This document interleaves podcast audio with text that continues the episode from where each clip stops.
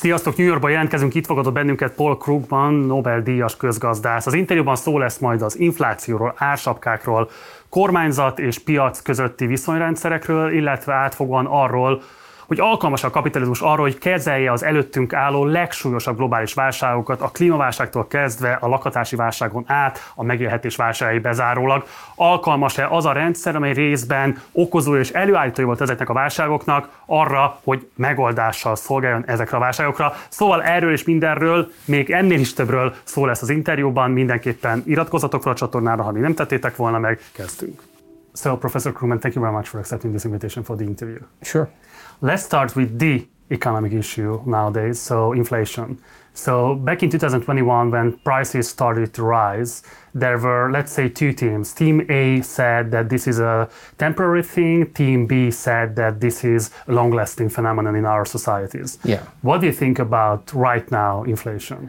Oh, I mean, clearly I underestimated the risks. Uh, inflation is serious, although um, it's probably worth pointing out, at least in the US, that uh, inflation has come down substantially from its peak without any recession yet. Uh, but we're still, you know, as best we can make out, if you try and extract the signal from the noise, we probably have inflation running about two percentage points higher than we did before COVID. So we still we have an inflation problem. It's not extreme, but uh, we don't know how we're trying to figure out how hard it will be to get rid of it. But do you think that inflation is an economic phenomenon in the US which will stay with us for a longer period of time? Well, it's a policy decision, really, how, uh, in large part. I mean, it, we could bring inflation, we could get rid of it within, uh, within, a, within a year if we're willing to pay a sufficiently high price in terms of, of a recession. It's not clear that, that the Fed is willing to do that. Um, and we'll see. I mean, some it's all over the place right now. The uh, one of the effects of the pandemic and all the disruption is that uh, data are very hard to read now. I can find you reasonable economists who think that inflation is basically over. It just hasn't shown up in the numbers yet. And I can find you reasonable economists who will tell you that we're making no progress at all. And neither of them are crazy. None of these people are crazy. So I don't really know the answer.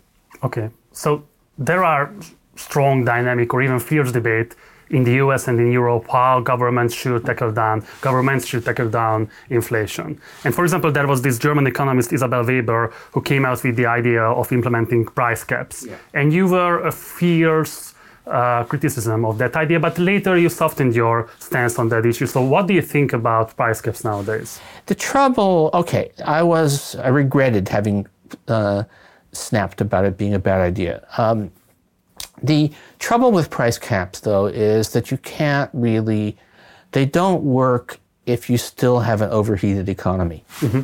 If you, Why? Uh, because the incentive to violate the price caps is too strong, shortages start to appear. Uh, we saw that uh, in, in, the United States, you know, 50 years ago, when Nixon tried to use price caps to control inflation.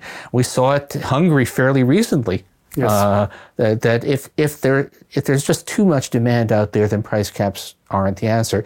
If you have an economy that is where you actually have have cooled things down a lot, and you're just trying to break the cycle, then sometimes price caps can work. Um, United States is not in that position. Uh, some European economies might be, and then there's the very special issue about uh, natural gas and, and the, the cutoff of Russian supplies. So, um, but the the trouble is, is until we, you know, put this way, in the United States right now, every indicator says that we still have a a very hot economy. We still have a lot of unfilled job vacancies. We have workers quitting because it's easy to get new jobs. Unemployment is at a historic, you know, 50 year low. That's not the kind of economy where you can really hope to stop inflation with price caps. Ask me again with uh, unemployment a little bit higher, vacancies down, then they, and with inflation, if inflation is still stubborn, then we might have a different story, but not now. But can you be specific? So, in what circumstances do you see the usage of price caps make sense? Oh, something like if it had been politically feasible, which it wasn't. Uh, but this is a political question for you. Well, no, there's a po- political. There are times when it, when it would be economically feasible, but not politically feasible. The U.S. could have used price caps in 1981. That would have been a, uh, a good thing. Uh, Israel used uh, negotiated wage and price caps to bring inflation down very rapidly at low cost in 1985. Um, so it, it depends upon you having a basically an economy which where the the underlying drivers of inflation have gone away, but you still have it's just sort of continuing through through inertia. That's when price caps can do the job, um, and um, uh, you know we're not in that situation, and I'm hoping that we actually won't because I'm hoping that inflation will come down fairly easily without them. But th- that's what those are the circumstances. Okay, so you named Hungary, and it's true that the Hungarian government uh, issued uh, certain price caps on uh, milk, sugar, sunflower oil, and some meats too. Uh, what is your criticism? So, why these price caps are not working? Well, basically because Hungary is not. Uh, there's a lot of underlying the same things that are causing inflation all through Europe, through uh, all through the basically the uh, uh, the world are applying, and it just it, Hungary, particularly as, as as I understand it, I'm not an expert on the policies, but as I understand it, the the regime has actually been rather expansionary, has been uh, done a lot of fiscal expansion um, at a time when there's uh, uh, during the election, prior to the election. Well, yeah, it looks like it's political. It looks like a political business cycle, and you know, combine fiscal expansion and then try to suppress the uh, the inflation with with price controls. Well, that's Richard Nixon in 1972, uh, and um, so that's that's you know, it's not saying that that there's never a circumstance in which it might work, but this was not. There, there's a very limited window of circumstances under which price caps can work. But if not price caps, then what? So I think governments should tackle down inflation. That's for true. And if, especially, they have a certain kind of responsibility to defend the most vulnerable groups in society, especially in Hungary. Right. So if not price caps, then how can price be controlled by the government? How can citizens be protected by the government? Well, I mean, you can. I, I think I understand the U.S. situation best, and it may vary some, but there are certain things. Um, you can you for the moment monetary policy is mainly what we're using. Uh, we're raising interest rates, trying to cool off spending with monetary policy. There's a case also, if you could do it, for fiscal policy, for tax hikes and uh, maybe some spending cuts. But uh, you want to also maintain a social safety net. You want to uh, still help the people if you're going to be throwing people out of work Hopefully not, but if that does happen, there should be some support. Uh, if you're situ- to the extent that you're having inflation being driven by very specific things like the price of natural gas, you can try to protect consumers through some combination of price caps and subsidies. Um, it's not uh, not painless, but uh, at some level, uh, we do think that there, there's going to be some pain, but you can try to make it not too extreme and not for the most vulnerable people. Okay, um, let's talk about there is a certain talk, some talk from the part of the Biden administration about companies profiteering, yeah. driving inflation. So, what is your professional understanding of these issues? So, do you think that price gouging is a serious issue, or it belongs to the category of conspiratorial thinking? No, no, it's real. There's there's really not much question. I mean, you don't have to go to political sources. There are plenty now of uh, sort of business interviews with with companies saying, "Look, th- this has been a good time to raise prices because with all this inflation around, uh, consumers don't really notice and we don't get the backlash." So it's not a it's not a conspiracy. It's that the an inflationary environment does create opportunities for price gouging, and it is a factor in inflation. Now it's very difficult to believe that it accounts for more than a fraction of a percentage point of the inflation we see. But it is, uh, but it's not tiny, and it's not. Yeah, it's definitely it's not, not, tiny. No, it's not. It's not crazy. But you know the, but in the U.S. again, we have you know, we just we just got uh, the morning of the, this interview that we're having. We just got the latest read on uh, um, on uh, uh, wage the rates of rate of wage increases, and wages by our best measure are rising at almost a five percent annual rate. You can't get back to 2% inflation with wages rising 5%. So it's not all corporate price gouging. But on the other hand, prices are rising faster than you would expect, even given the wage increases. and some of that, some, and some of, there are various reasons for that, but, but price gouging is part of it.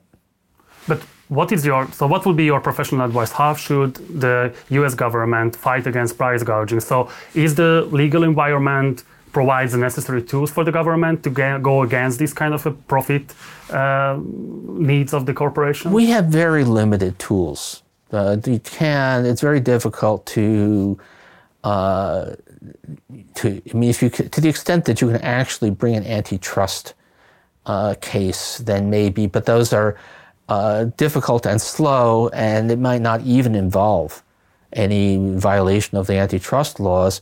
Um, jawboning, just talking, uh, you know, singling out companies that appear to be behaving in an abusive fashion. Um, that's a long tradition.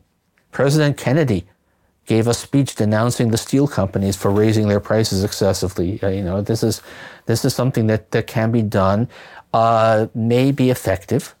Uh, there's some hint, at least, that uh, that President Biden talking about uh, abusive pricing by the uh, by by the oil companies had some role in bringing gasoline prices down. Um, legal action is very difficult, but uh, to the extent that what we're seeing is actually companies raising prices because they they think nobody will notice. Well, the president of the United States or any national leader has the ability to, to make people notice and say, look at them, they're raising their price, and that may, uh, may have some effect. It's, it's a limited tool, but there's also anything that you can do will, will help. But do you think that A, the Biden administration has necessary legal tools, or B, the political will to go against price gouging? Well, they have the political. It's, going against price gouging is an enormously popular political thing. Maybe in, in some ways almost too popular. It would be, uh, it, there, there is a temptation to abuse uh, it, but um, uh, I'm not sure how much legal authority they have, but they certainly have the, uh, again, the, to the extent that, that naming and shaming uh, works, they certainly have the ability to do that. And Biden has done that some. He possibly should be doing it more. Uh, we'll see. But uh, uh, and, and again, the, the, funny thing about the US story is that uh, depending on your perspective, if you were hoping that inflation would be gone by now, then obviously that hasn't happened. But we've come down from sort of 9% to 4% uh, without any rise in unemployment. And uh, that's a probably some of the anti gouging rhetoric plays played some role in that. So it, it's it's okay. I don't.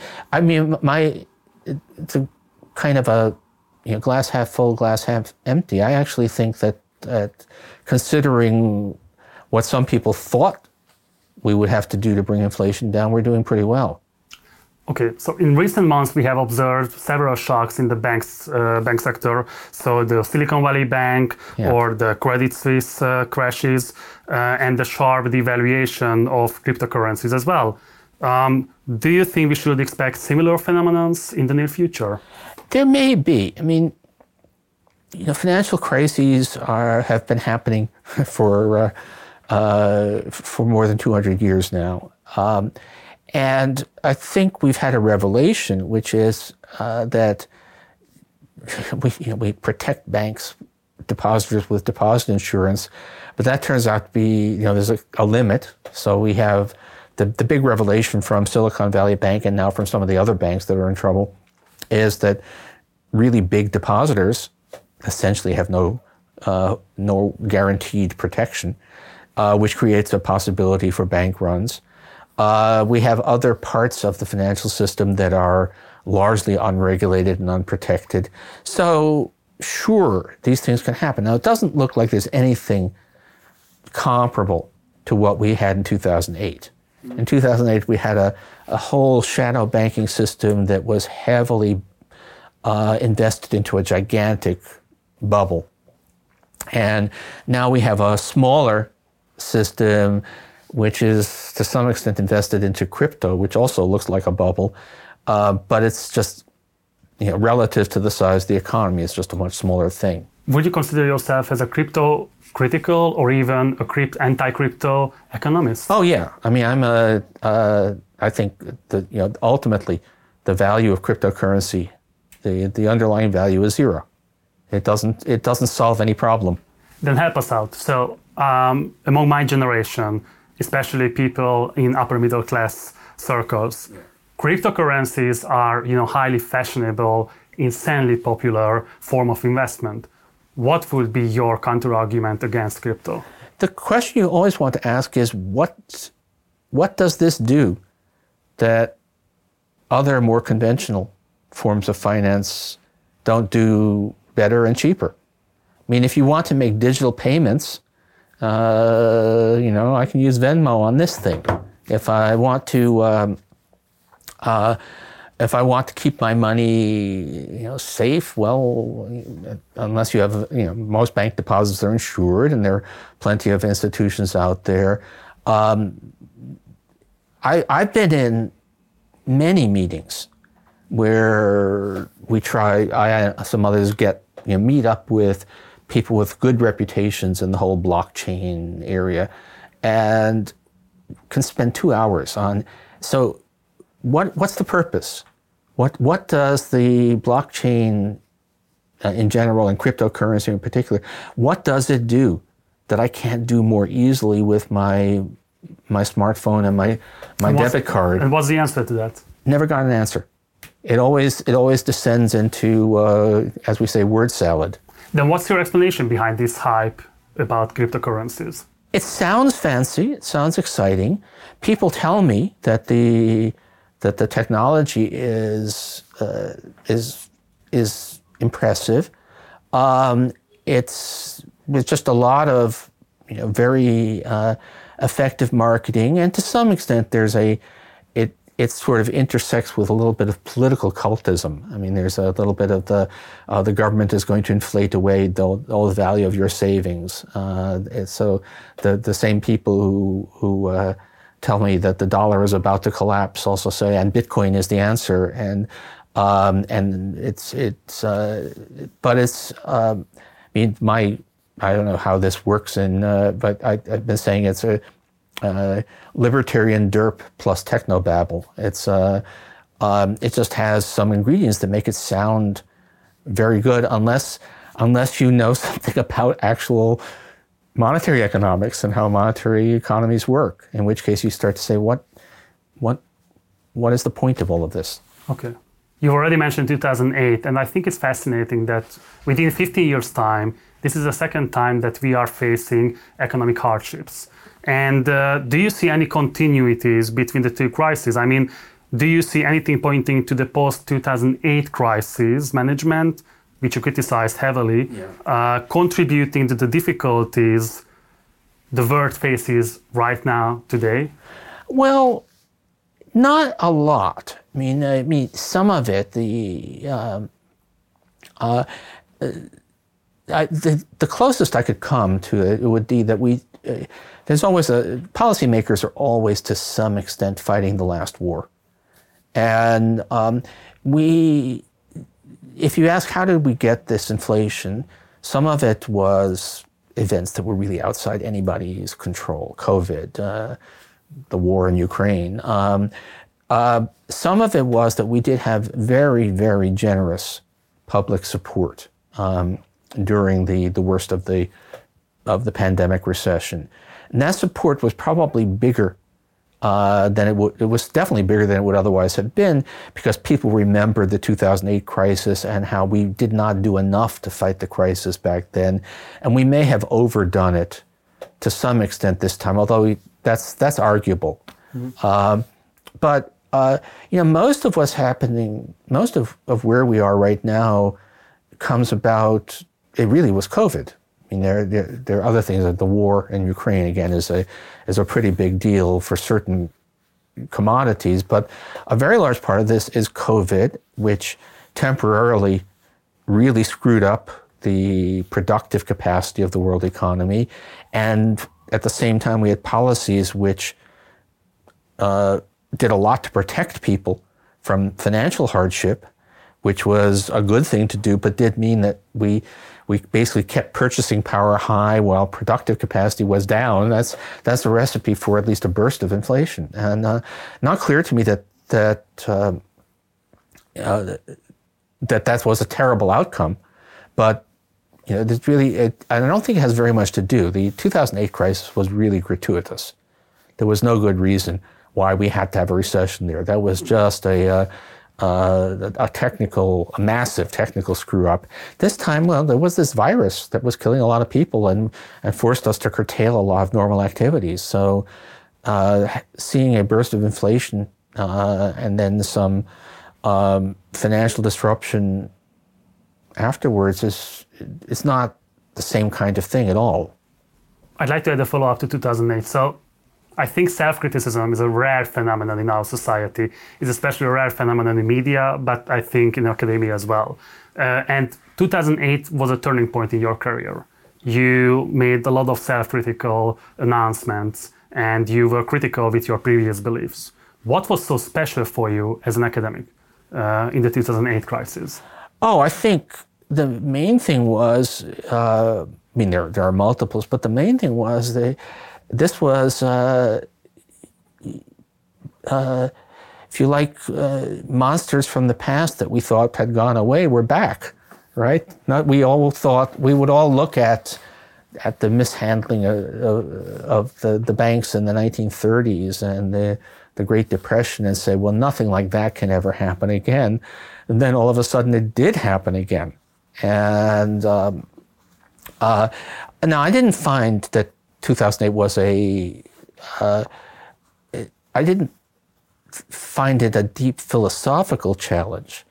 Uh, in fact, the the the uh, at some level, I had, I think economists had the models we needed, but we had kind of neglected the the details.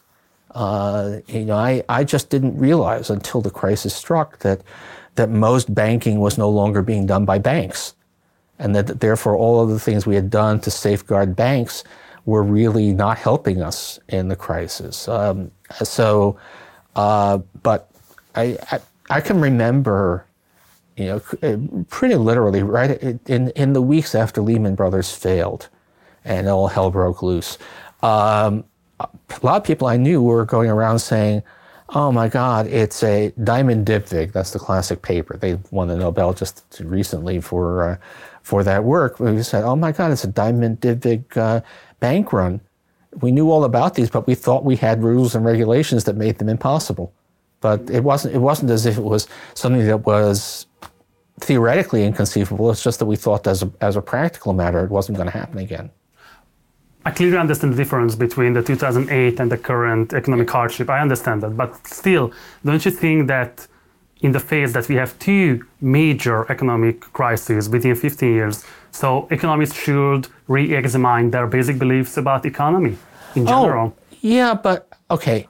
My home field is international economics, my you know academic home field, and the notion that you know we crises don't happen often that's a very um, uh, uh, U.S. Western Europe centric view. If you were somebody who paid a lot of attention to developing countries, uh, we've been having financial crises, major economic crises all the time. Uh, I, I uh, you know, as someone who, as someone who had spent a lot of time on the um, Argentine crisis in 2001, or the Asian crisis in 1998, uh, or the Mexican crisis in 1994, uh, I, I was not saying, oh, this is unprecedented, things like this never happen, because they, they happen all the time. They just hadn't happened for a long time to my country, but it's, uh, I didn't find it all. I, I mean, the, the fact of the matter is, economic management is hard. We had a, a long stretch where, for a variety of reasons, we we got um, uh, you know insulated. Uh, we had a long calm period, but but in a way, the world we've been living in is much more sort of the historical norm. Mm. I know that you are not familiar, or yes, we are familiar, but you are not an expert on Hungarian economics. But I still would like to raise a question because I think it's important. So, so on one hand, there is the government, which is implementing extreme neoliberal agenda in economy. So we have uh, the lowest uh, tax on corporations, we have flat tax on in personal income, we have the highest VAT in the entire world. And on the other hand, those, there are those mainstream economists who are absolutely anti government, but they are still arguing whether we should get rid of flat tax on personal income or not. What would be your advice to those, let's say, technocratic, um, technocrat uh, economists? Why should they re examine their own beliefs or should they uh, eventually? Well, I have to ask where that is even coming from. I mean, if there's one thing that I think we have learned, it is that uh, the incentive effects of, of taxes um, are hugely overrated. The idea that that uh, overrated, overrated. The idea that high marginal tax rates uh, for, particularly actually for high income people, have a, a hugely negative effect on people's willingness to work and create. It's just you know, it's been tested over and over again, uh, and it just never turns out to be true. I mean, it uh, sure, hundred percent. I guess there was one point when Sweden managed to get into a situation where the marginal tax rate was over hundred percent, and that's that's obviously going to do crazy stuff. But look, we're we're we're in New York City right now. If you are a uh, a high income uh, American and you live in New York. Um, you have federal, 37% federal uh, tax rate.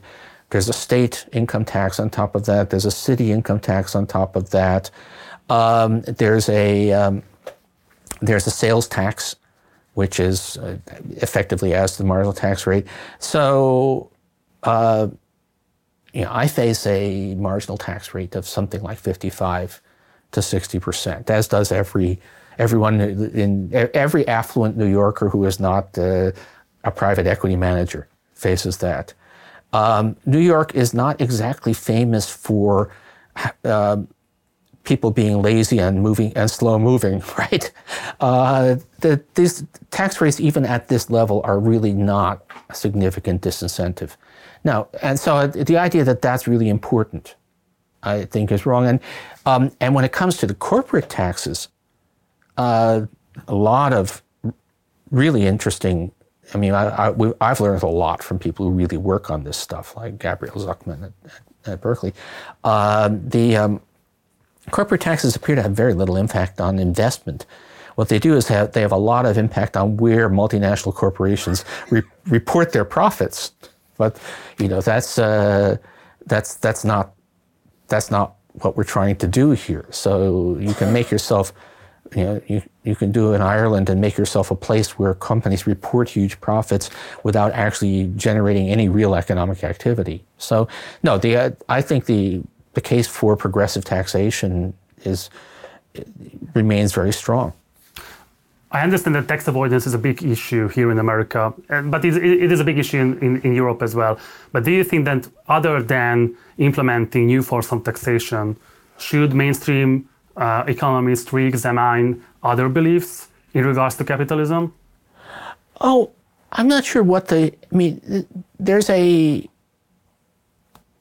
there's a kind of a caricature, uh, you know, neo neoclassical view of of the world, which, to be honest, some you can find actual living economists who have that view, but uh, but anybody serious, uh, I would think, is aware that there are lots of market failures out there, that markets don't necessarily produce uh, justice, that there are lots of things where, uh, uh from, from pollution to, uh, to, to, extreme income inequality, that markets uh, don't deal with very well. And so not clear to me that there's a fundamental uh, conceptual that there are fundamental conceptual problems. I mean, I might obviously I pro- if if there's one I I'm not, not aware of, then I'm not aware of it. But I don't.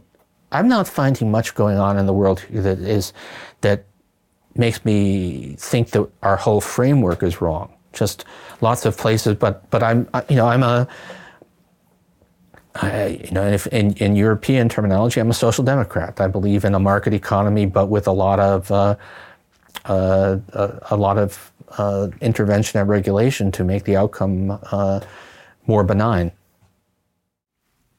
Allow me to put it in a very simplistic language because it, it's, it really interests me because you know many people in my generation and not me I'm not talking about myself I'm talking about people in my generation so they are facing you know issues with housing facing issues with you know getting the necessary nutrition on a daily basis.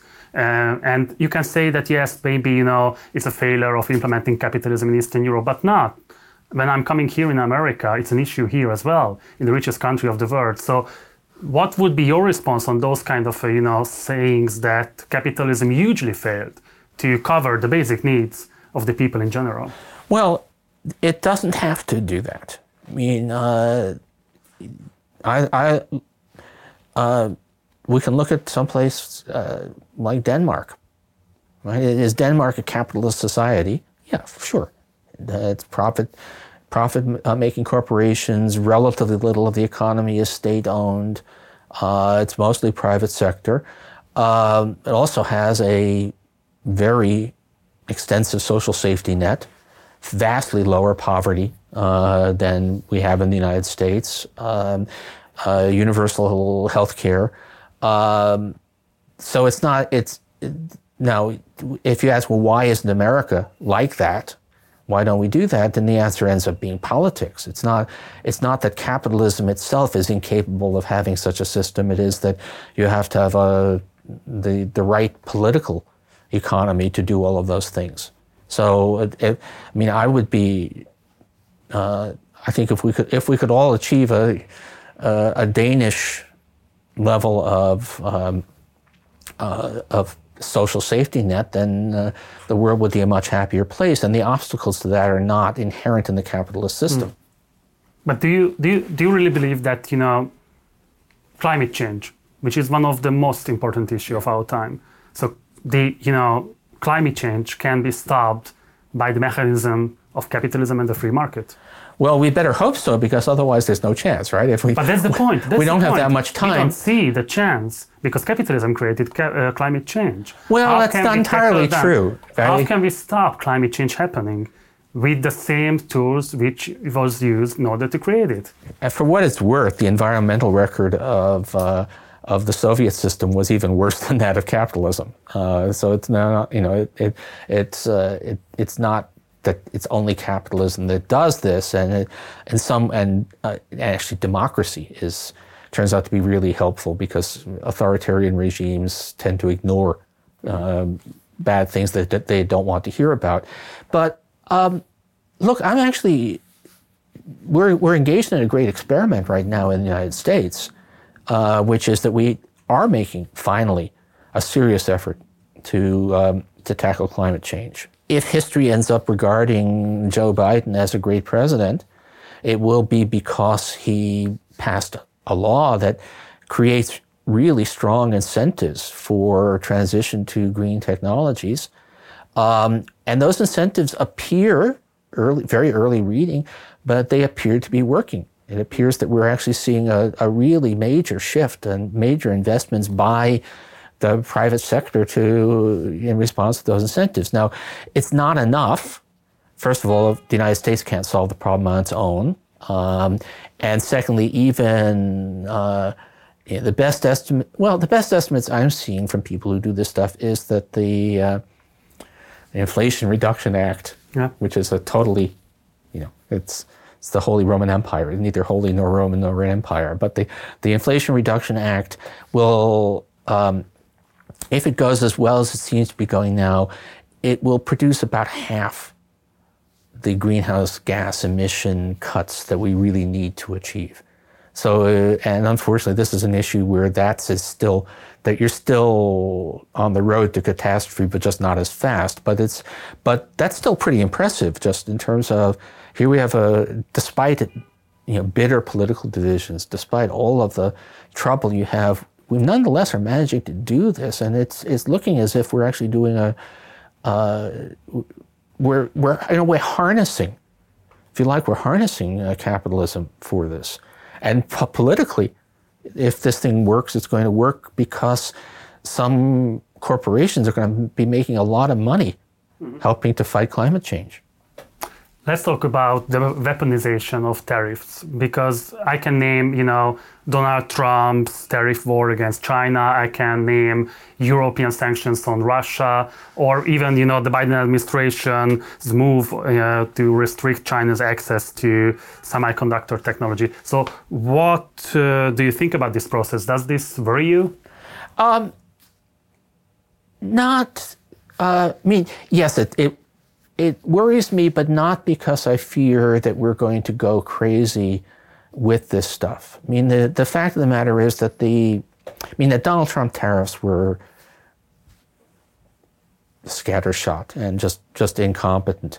Um, the, um, the sanctions on, uh, on Russia and now the, uh, the, the semiconductor uh, uh policy aimed at China um, are there, there are really good justifications for doing that. I mean, it, it's uh, trying to limit the capabilities of uh, ugly authoritarian regimes is something that I have to approve of. The, um, the I worry uh, about China just because uh, that's a that is a high stakes confrontation. Mm-hmm. the uh, China, China is an economic superpower. By some measures, you know, bigger than the, the U.S. And uh, and it, to get into a confrontation with China where we say, well, look, we're going to try and uh, hamper your technological development in some strategic areas, that's a that's. China has the ability to do significant retaliation. Um, um, but I'm not sure what else. Uh, uh, what else to uh, put it this way? I, I, I I'm not sure that the, that that we're going to win this one, but I do think it does make sense. And my worry is not that the United States is acting uh, irrationally. I think we are actually. This is actually a, a pretty uh, well thought out policy, but it's a high stakes one. What kinds of potential outcome do you see here?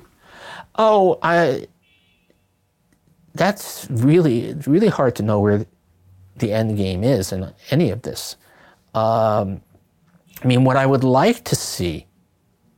Uh, I mean, China is a is a very very powerful player in the world, and and nothing that we're doing is going to change that. Um, but if we can have a, an alliance of the world's great democracies, then that is still a, a, a much bigger player even than China. And if we can kind of get together on these measures, then maybe we can contain. I mean, you know, the way we dealt with the Soviet Union was containment, which was a, uh, uh, uh, confrontation, but confrontation on a, a, on a simmer, not a boil. Um, and it's possible that we can do that.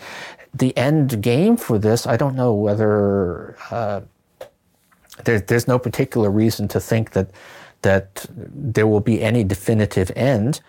Um, and maybe China just barrels past it all and uh, it starts to impose its will on the world. Or maybe there are some hints that, for reasons that have nothing to do with the United States, that China may be not collapsing but losing momentum, maybe reaching the, the middle income trap and uh, in that case, we could have a stable situation for many years to come.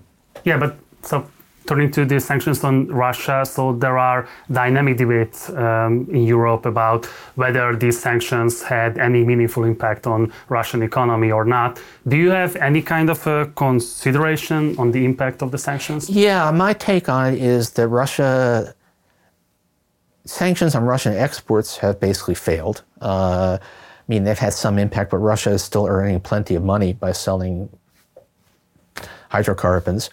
Uh, sanctions on Russian imports have had some impact.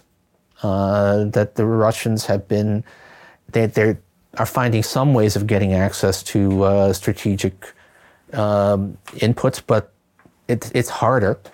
And um, and that you know by itself it wouldn't uh, it wouldn't be decisive, but uh, obviously I, am backing Ukraine in this in this fight, and uh, I I do think it's really important for world democracy that Ukraine win, and the sanctions on Russia's ability to uh, import uh, specialized uh, goods contribute to that possibility. What is your general understanding? The sanctions did hurt Russian or European societies more? Well, I'm not. I'm not even sure that. I mean, that's that's in a way the wrong comparison. It's not who's hurt more. The question is, what impact is it having on the outcomes? Okay. Uh, uh, the the impressive thing, in a way, uh, for Europe is that despite, I mean, if you go back to when this began and uh, you know, more than a year ago, uh, you ask, you know, how can Europe function without Russian natural gas? A lot of people were predicting disaster, catastrophe, people freezing, uh, depression. And it's been expensive, but Europe is actually managing. So Europe is coping. Um, and of course, Russia is also coping. The Russian economy has not collapsed, but the Russian war machine is not doing too well. And uh, it's always been a situation where, you know, this thing is going to be decided, horrible as it is, this, this thing is going to be decided on the battlefield. Um, and if, if, uh, if Russia loses, it will be because, mostly because of Western arms supplied to Ukraine, plus you know, the Ukrainians themselves obviously are, are, bearing the brunt of it, but the uh, but it will be partly because uh, the Russians are having trouble uh, getting things like ball bearings, uh, and so you know Russian tank production is being is being inhibited by all of this stuff. So um, you know this is none of this works. No one thing is decisive. I mean, I, I'm an amateur reader of military history, and the one thing that I think I've learned from reading people who actually know their stuff is that you're, you know, only only amateurs think that one decisive battle or one decisive thing does it. That it's yeah. actually it's, it's it's the it's the accumulation of lots of things, and and the sanctions are part of it. Okay. Just one last question in regards to the climate change, because you sounded optimistic about the efforts and achievements of the Biden administration. But if I may just quote the last year's uh, COP27 um, experts panel. They said that, for example, in the next decade, we should spending four trillion dollars every year on investment in green technologies. So, are you really sure that we are heading in the right direction if you are taking into consideration that kind of an experts panel? Well, I mean, those are numbers. If we were really going to limit climate change you know, um, that's what we should be doing. Uh, and it's, but it's not going to happen. The question is, are we making significant moves that may at least limit the scale of the of the catastrophe? And the answer is yes, we probably are. And what I'm actually hoping for is uh, I'm actually hoping for a kind of arms race here. The U.S. is spending a lot now. Uh, actually probably spending quite a lot more. It looks than than than uh, than advertised. It looks as if the actual uptake of the subsidies from the Inflation Reduction Act is going to be quite a lot larger than the than the initial budget estimates, which is good because we need to be investing a lot. It's still going to be way short of you know four trillion, uh, but um, and people are saying, oh, but there's so you know they, there's nationalism. It's uh, where there's a, there are buy American provisions, and um, the European Union might retaliate by doing having its own energy uh, transition subsidies, which are also nationalistic, which is great. Uh, if Europe does its own equivalent of the Inflation Reduction Act, that's another big step towards fixing uh, the climate problem. So you know, it it um, there's a there's an ongoing discussion among friends of mine, and some of it you can see online about uh, doom, uh, doomers. Uh, you know, it, it, if you look at the scale of the problems and you ask what would it take to really solve them, it's gigantic, and what we're doing is not yes. nearly enough. But that's not a productive attitude. The question is, are we doing more than we expected to be doing? Yes. Are we doing, in fact, more than almost anybody thought was going to be politically possible? Yes. Um, does it raise the possibility that we will con- will do even more? I think so. I mean, uh, every time that a, a new uh, that that we break ground for a new uh, green energy uh, factory, and politicians uh, line up to claim credit for it, that makes it easier to get more action, more legislation. So, uh, you know, might we cook ourselves? Uh, might we cook the planet all the same? Yeah, sure. But but we're but the doesn't do any good to, to go around saying this is all hopeless. No, no, no. and I, I, really don't like to sound cynical, and I don't want to trivialize or relativize yeah. uh, the achievements of the current administration. But you know, a significant portion of my viewership is people who are between 18 and 25. Right. And if they would just, you know, listen to this interview, they would, you know, maybe conclude that you are talking about whether, you know, we are capable of stopping climate change we should just you know aim to minimize, minimize the severe consequences of climate change. That's all that's going to happen. I mean, all that's going to happen is that we're going to. But this is a huge failure to of the course. upcoming future generations, to the yeah. current generations. Most of that failure happened you know, 20 years ago. I mean, we, we should have been operating, we, uh, we should have been taking massive steps to limit uh, greenhouse gas emissions uh, you know, starting in the 1980s. We already knew about this. And the, the fact that we've waited until this late date uh, pretty much guarantees that it's going to be an ugly uh, scenario, regardless of even if we do everything right starting from now. Um, do you think that you personally sent the necessary amount of alarming signals to the decision makers back at that time? Um, I think I did. Uh, the trouble was that it, it we just knew that. Uh, uh, I mean, I I wrote about it a lot. I did. Uh, uh, I cheered on. You know, we had major climate legislation that passed one house of the U.S. Congress in 2009, but not the other. And uh, the trouble was that um, you you have to work with with with what's possible, and I there, I sometimes, I think I've said this in other interviews. I, I sometimes wonder, you know, sh- shouldn't I be devoting all my time uh, to to preaching on this issue? Shouldn't every column be about it? The trouble is that that actually is is probably not helpful. It just people just tune you out, and so you have to mix.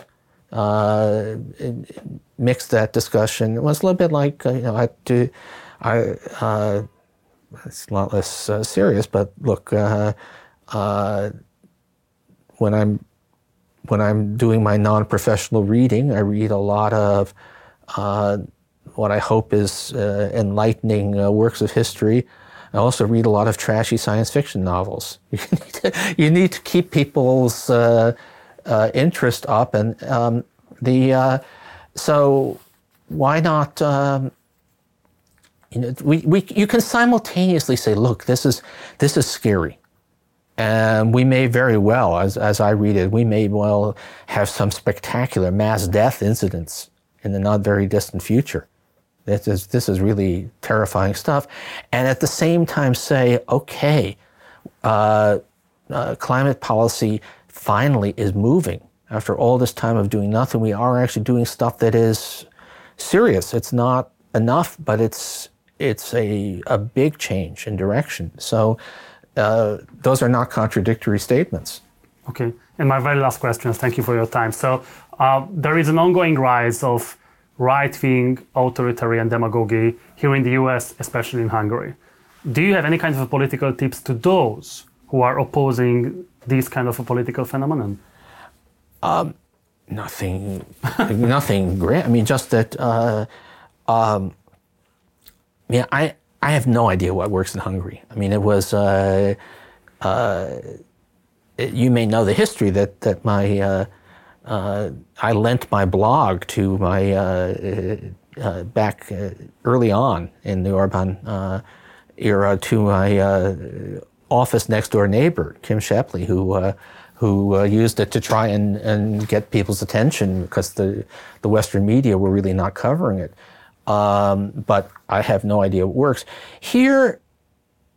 Um, again, it's terrifying, um, but I think that actually uh, speaking up about it uh, works, I think, or helps politically. I mean, we have a long story in the United States of people who are not right wing authoritarians saying, oh, yes, but politically must not talk about that. We people only care about uh, dinner table issues. We should we should be talking about wages and jobs and and which of course we should and, and health coverage, but not about the threat to democracy. And it's starting to look, given some recent election results, given some of the way things have been playing out here, that actually people do care. And uh, I don't know if you saw the, you know, the opening uh, video from the Biden reelection campaign. It's all about freedom, and it's very explicit about this is this is what uh, that yes, I'm going to I'm going to help you get health care. I'm going to keep your have your your uh, I'm going to give you full employment, but also I'm going to preserve your democracy, and uh, that's all you can do. And it's it's uh, I think just being upfront that this is what's at, at stake is is probably the the best political strategy. Would you accept an invitation coming from Hungary to give a lecture there? It depends enormously. I cannot, uh, and it's, it's, dubious. I my my issue, and is not just Hungary, but multiple uh, countries now. Uh, anything that would could be implied as my accepting or endorsing the regime, hmm. uh, I can't do. Uh, I won't do now. I won't. Uh, I, I, I get invitations to to Turkey and uh, but the Erdogan regime is, is, from my point of view, you know, beyond the pale. Um, so it's most likely you would reject most such an invitation. Yeah, uh, unless it was you know, something genuinely independent. And in Hungary right now, it's very difficult to be genuinely independent. Yeah. I mean, I, I w- I've been to Russia, uh, but uh, uh not since 2014, right? I mean, uh, I even shared a stage with Putin once. How was that? In 2014? Uh, before 2014. Before? When was that? Exactly? Probably 2012, something like that. And uh, I had a bad cold and I was coughing, and he made fun of my cough. Okay. Na- nasty in individual. 2012, we were already after the, the stolen election, right? Uh, probably. And, you know, I, and you shared the stage with him? I, I, I would not do it uh, given what I know now, but I wasn't thinking enough. But it's. Uh, but so you regret it? I, I regret it. It's uh, and but no, there've been multiple. Uh, it, you have to. I mean, it's. Uh, uh, you know, there are levels and levels. There are places that uh, I gave. I gave talks uh, uh, in Brazil under Bolsonaro, but only with institutions that were verifiably extremely independent of that government uh, that would not have anything to do with, with the Brazilian government under Bolsonaro. But now think, I would. But do you think in such a political system like uh, Orbanism, such an institution is, you know, feasible to exist or viable uh, to exist? I, my, I have strong, strong doubts. The trouble with, with authority, I, I haven't been to China for a long time now.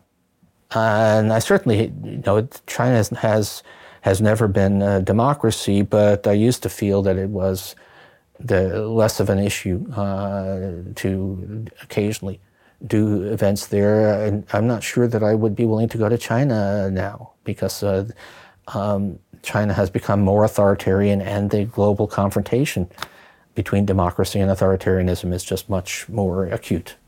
You were very optimistic in your recent article in the New York Times about the re-electability of uh, President Joe Biden. But who will be his uh, oppo- uh, who will be his um, counter president uh, during the election? So Oh, it's almost it looks almost surely like Donald Trump again. you think so that he will be the opposition? Uh, yeah, it's uh, the. Uh, um, I mean, it. it um, there doesn't seem to be. I mean, for a little while there, we thought that Governor DeSantis might pose a challenge, but he turns out to be. Uh, Extremely unpopular. a, well, he turns out to be just a very bad politician. And Trump, I'm sorry to say, has uh, qualities that I find appalling, but that a lot of people like. So it'd probably be Trump again. And um, uh, and God knows. I mean, I, I think I think we'll, we'll we will reelect Biden, but uh, you know, that's. Uh, if I can say, I spent, you know, the great bulk of my adult life worrying about economic and political crises in other countries. And now I don't have to travel to be in the middle of, of all of that. And do you seriously think that Trump can be defeated again by Joe Biden? Oh, yes, I think he. I think the odds would favor Biden. Uh, uh, most people are not are not Trumpists. Most people do find what he stands for uh, abhorrent, but it's uh, but not but it's not an overwhelming majority, and it, it's it's certainly possible. No, I think the odds would favor Biden, but no certainty. Professor Krugman, thank you very much for your time. Thank you. All Thanks right. a lot, really. I Good luck. appreciate it. Take care.